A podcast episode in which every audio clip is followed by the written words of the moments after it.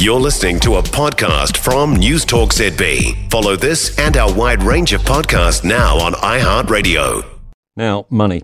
Most of us struggling, it seems, with mortgage and or other loans. This is new Centrix data. Centrix says more than 400,000 New Zealanders now have overdue debts coming in just short of 12%. Almost 20,000 are into mortgage arrears as well. Managing Director at Centrix, Keith McLaughlin's back with us. Good morning, Keith.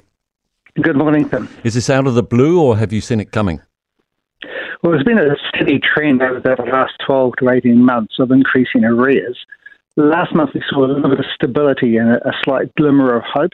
But unfortunately, this month we've we've seen a, a really uh, another climb in arrears across mm. the hmm. board. Driven by this perfect storm, higher interest rates, inflation, so other demands on the house budget.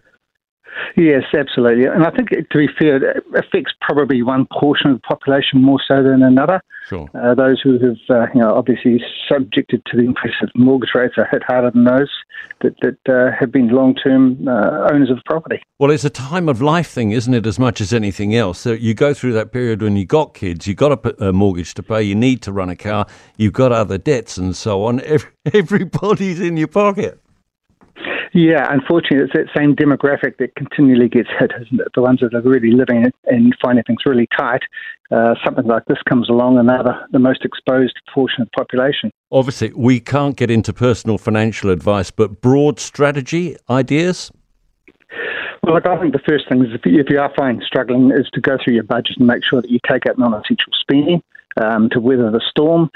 Um, I would suggest very strongly that you approach your credit provider or your lender and see whether they can assist with some restructuring of the, the facility. Um, but certainly don't just hide, hide away from it because it won't go away. Um, and I, I, don't think the situation is going to change for the next six months.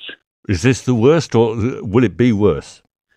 Look, I think it's going to get uh, pretty, pretty tough over the next four to five months, um, you know, probably through to about October when I hope that uh, a little more stability will be obvious and uh, people have more consumer confidence. How will it affect other borrowers? Uh, the market, the lenders themselves, their behaviour might change, is my sense. Is that right? Well, look, I think generally lenders in New Zealand are very responsible, and uh, you look across the board, and nobody lends money with the intention of not getting it repaid. So, with responsible lending having come in, we've seen a, a reduction in arrears over the last four to five years, uh, better credit information available, making better decisions. So, I think credit providers and lenders are, are very responsible in the way they approach these, and I think that will continue. Um, but there are new tools like PayWatch for the buy now, pay later market that provide more transparency to stop people getting into financial difficulty in the first place.